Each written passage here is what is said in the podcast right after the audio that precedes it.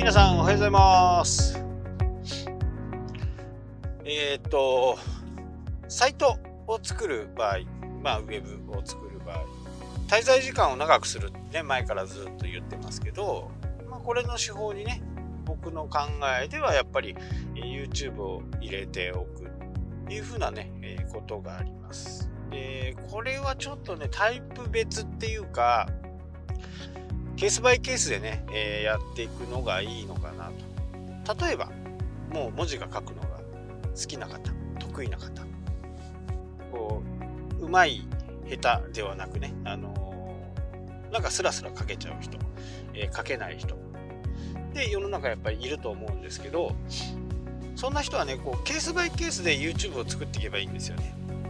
例えばどういうことするかっていうと、まあ、ブログ記事とかね、いっぱい書ける人。はダーッと書いて。でそこから、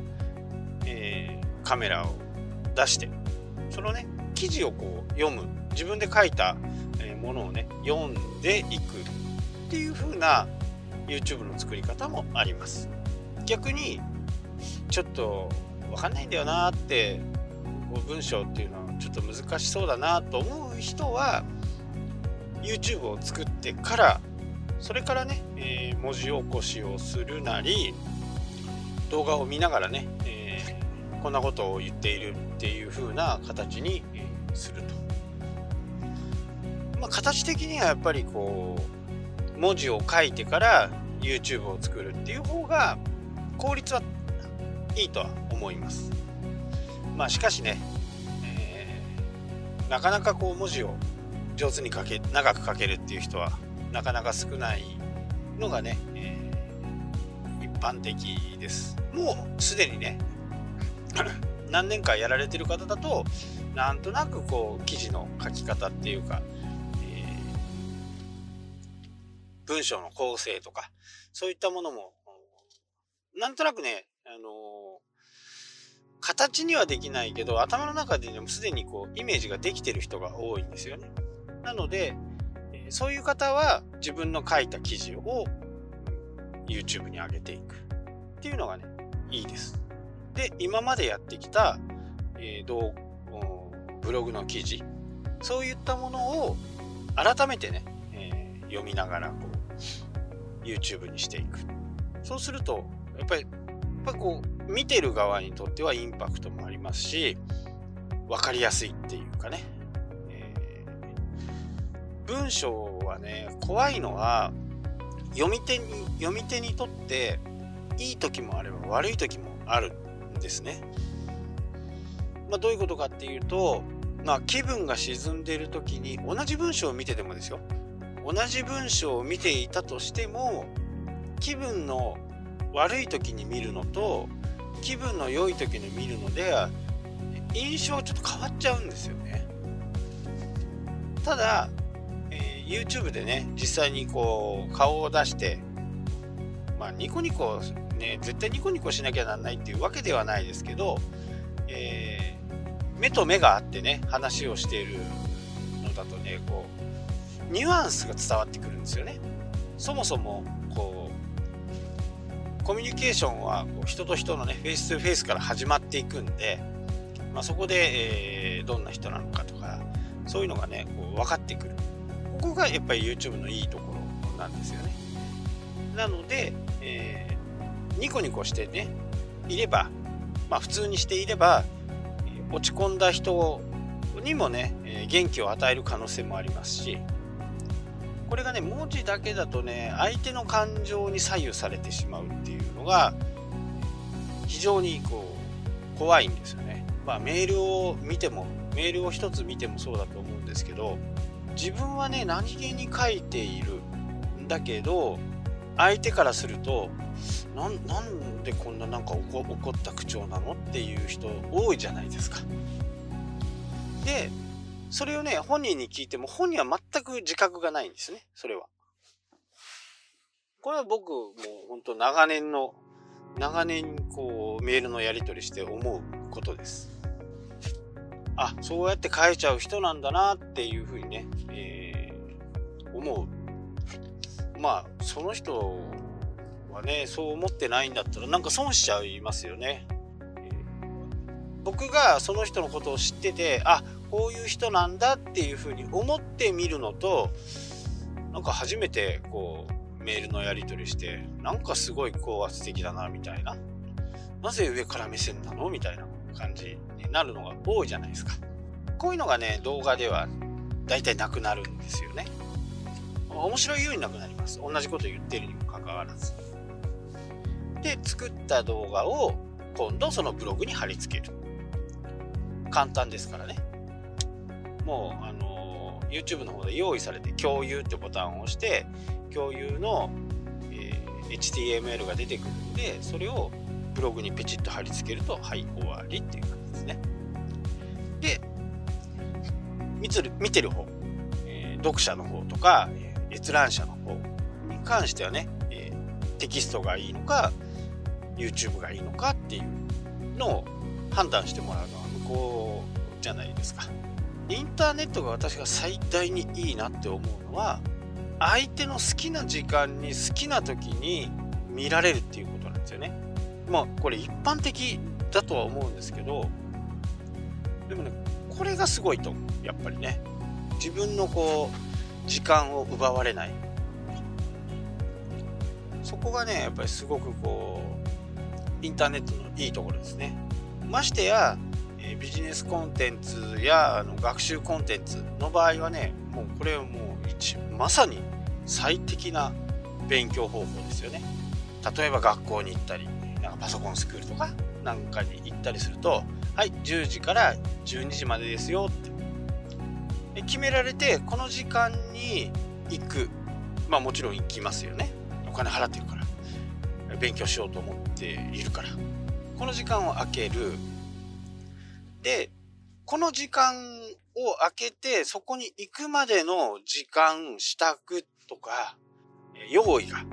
もしかするとね、えー、男性の場合少ないかもしれないですけど、言ってしまうとたった2時間のために、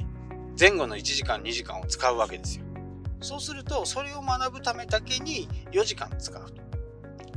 でもインターネットで見ると、夜中に見たり、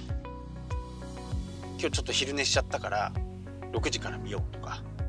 朝のね早い時間から見ようとか、えー、昼寝しちゃったから夜中見ようとか。もちろん人と人と顔を合わせてね先生とか講師の人とかから、直接教わることで、えー、いろんなプラスアルファがあります。その時思ったことをすぐ先生に聞けるとかね。やっぱりネットじゃ、えー、すぐ質問してももう夜中見てたらわからないじゃないですか。まあそういうちょっと不利な点はあるかもしれないですけどまあもし僕だったら分かんないことがあればその場でね、えー、メールを出しておくとかメールを投げとけば次の日にはこう返信が返ってくるとかいう風な使い方ができるんでね。ぱり YouTube でね教えてあげるとか教えてもらうとかっていうのは、まあ、非常に有益だと思うんですね。時間もそうだしやっぱりね時間の使い方が自由にできるっていうのが、まあ、すごく僕的にはいいですよね。時間にこう縛られないでやりたいことを没頭できる。例えば遊びをしててその時間いつもだったら学校行かなきゃなんないんだけどその時間は今日遊ぶって決めて遊んで帰ってきた日に、えー、勉強するとか翌日朝早く起きてね勉強するとかこれ自由に決めれるじゃないですか。でもやっぱりそういう予定が入っていたらその前後はね、えー、なるべくこうそこに専念できるようにやっぱり時間をある程度取ったりしますよね。札幌なんか雪が降りますから雪の日はねあの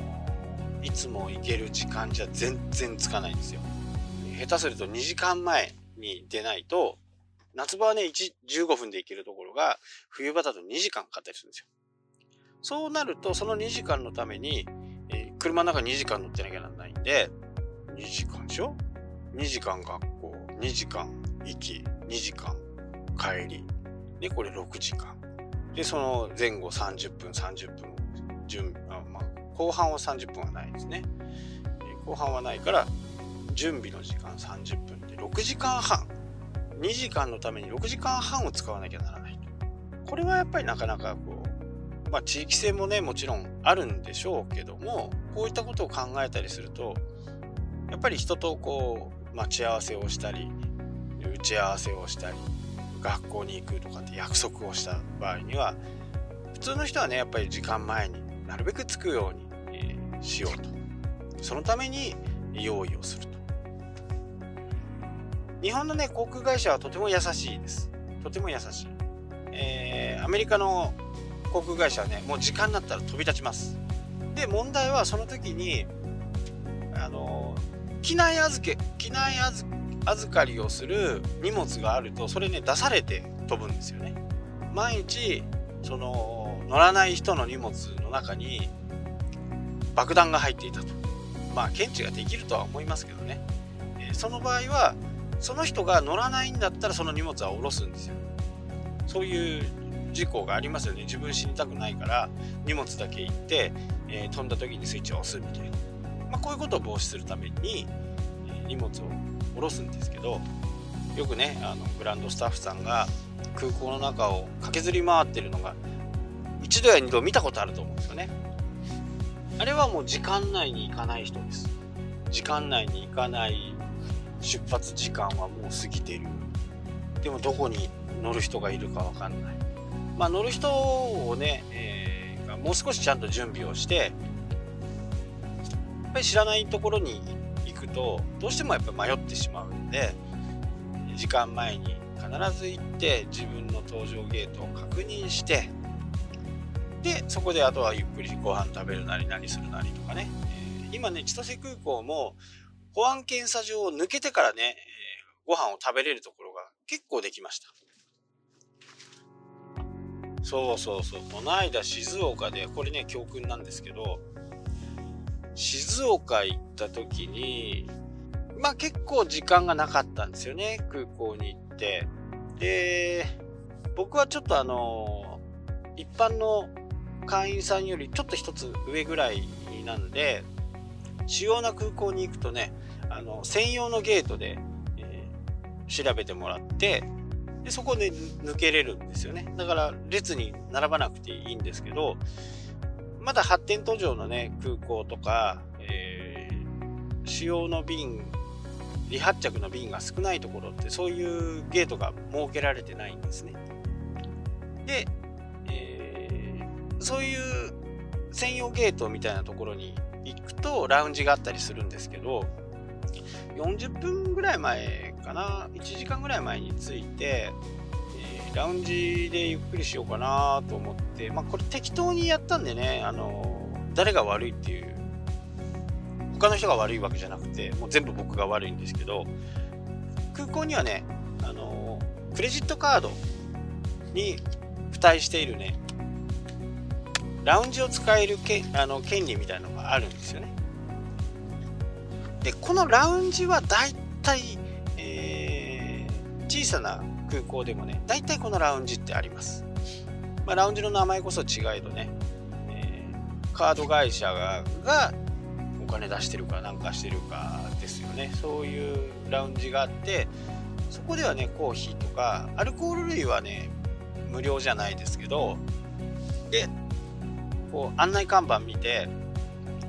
ラウンジがね、あのー、保安検査所の中にあるっていう風にね、ちょっと勘違いして、中入っちゃったんですよ。保安検査所のね。そしたらもう何もないみたいな。なんか、ちょっとした、本当にちょっとしたこうコンビニみたいのがね、1個あって、えー、これにお土産も買えないじゃんっていう風に思って帰ってきました。で、静岡に行って学んだこと、これ9月にはね、実行しようと思いますけど、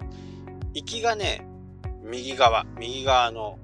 飛行機向かってね、右側の席。まあ、座席によってね、ちょっと、あのー、違うんですけど、あ機体の大きさによって、その右側のやつは違うアルファベットになっちゃうんで、右側って言います。行きは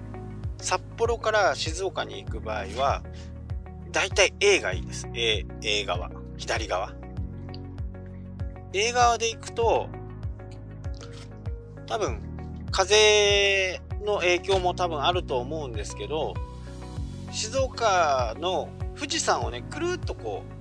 う、右、左手に見て降りていくんですよ。ゆーっと。で、途中また旋回して滑走路に入ってくるんで、最後は見れないですけど、こう、上空からね、えー、着陸体制からずっと富士山がね、左手に、あ、右、左手に見えます。なので、行きは A の席、帰りは反対側を選ぶと、天気がいい時はね、運が良ければ富士山をずっと眺めながらね、フライトが楽しめるという風になると思います。まあ、天気が悪いと何も見えないですけどね、天気がいいとしっかり見えるかなと。まあ途中からなんか話が脱線してしまいましたが、こういうようなことをね、あのまたブログとか YouTube で話す話していると静岡、えー、静岡空港富士山なんかで検索されるとやっぱりその動画を見てくれるんで、えー、いや A の席にしてよかったですとかっていう反応がこれ多分あるはずです。ましてや静岡空港富士山なんて検索したして、えー、YouTube が上がっていれば多分ね100%は富士山静岡空港、富士山、座席っていう、この3つのキーワード入れたらほとほぼ1位ですよ。じゃあ帰りはね、あのー、帰りはもう、えっ、ー、と、反対側、えーと、右側の席を選ぶと、今度富士山を見ながらね、こう離陸をしていく。離陸をしていく際はね、旋回もしないでそのままこう、今冬のね、冬の北風の場合はそんな感じでこう飛んでいくんで、風によって違いますよ。風によって運が悪いと、えー、反対側。さっきの反対、えー、右側の席が帰り行き、帰りが左側の席って。これ季節によってね、変わるんで、そこはね、えー、その時々によってちょっと違うかなとは思いますけど、まあ、参考になればなと思います。はい、というわけでね、今日はこの辺で終わりたいと思います。それではしたっけ？